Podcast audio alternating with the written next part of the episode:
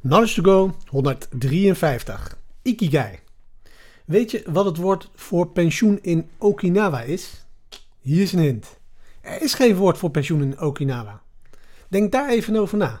Okinawaan, Okinawanen behoren tot de langst levende mensen op aarde. Ze leven gemiddeld 7 jaar langer dan Amerikanen.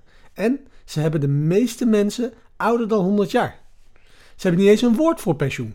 Ze hebben echter een hele coole woord voor dat waard is om te weten: Ikigai. Uitgesproken als Ikigai. Ikigai. Het betekent in feite de reden waarom je ochtends wakker wordt.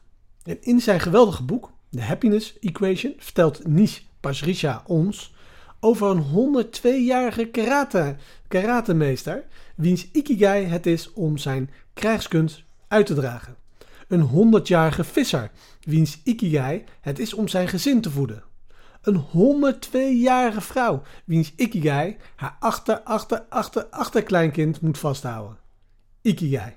De reden waarom je ochtends opstaat. En wat een geweldige vervanging voor pensioen is dat toch? En een geweldige manier om jezelf lang te laten leven. Dus, dat brengt ons helemaal tot de belangrijkste vraag.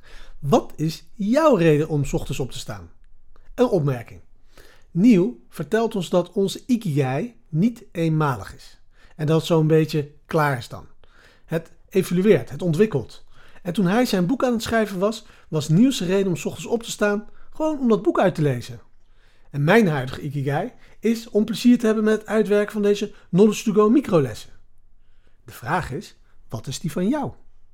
En laten we het even over hebben over het idee van pensioen. Korte samenvatting. In 1889 stelde Otto van Bismarck een verplichte pensionering in op 65-jarige leeftijd in Duitsland. Hij wilde banen vrijmaken voor jongere mensen en raad eens wat de gemiddelde levensverwachting in die tijd was. 67. En toen, in de 20e eeuw, begon andere landen een verplichte pensionering in te voeren op de willekeurige leeftijd van 65. En begrijp je, marketinggoeroes gaven in één keer een heleboel geld uit om ons te overtuigen dat vrije tijd geweldig was.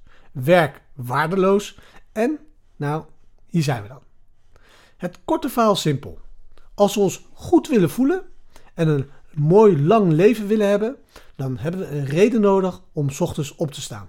We moeten wakker worden met onze Ikigai.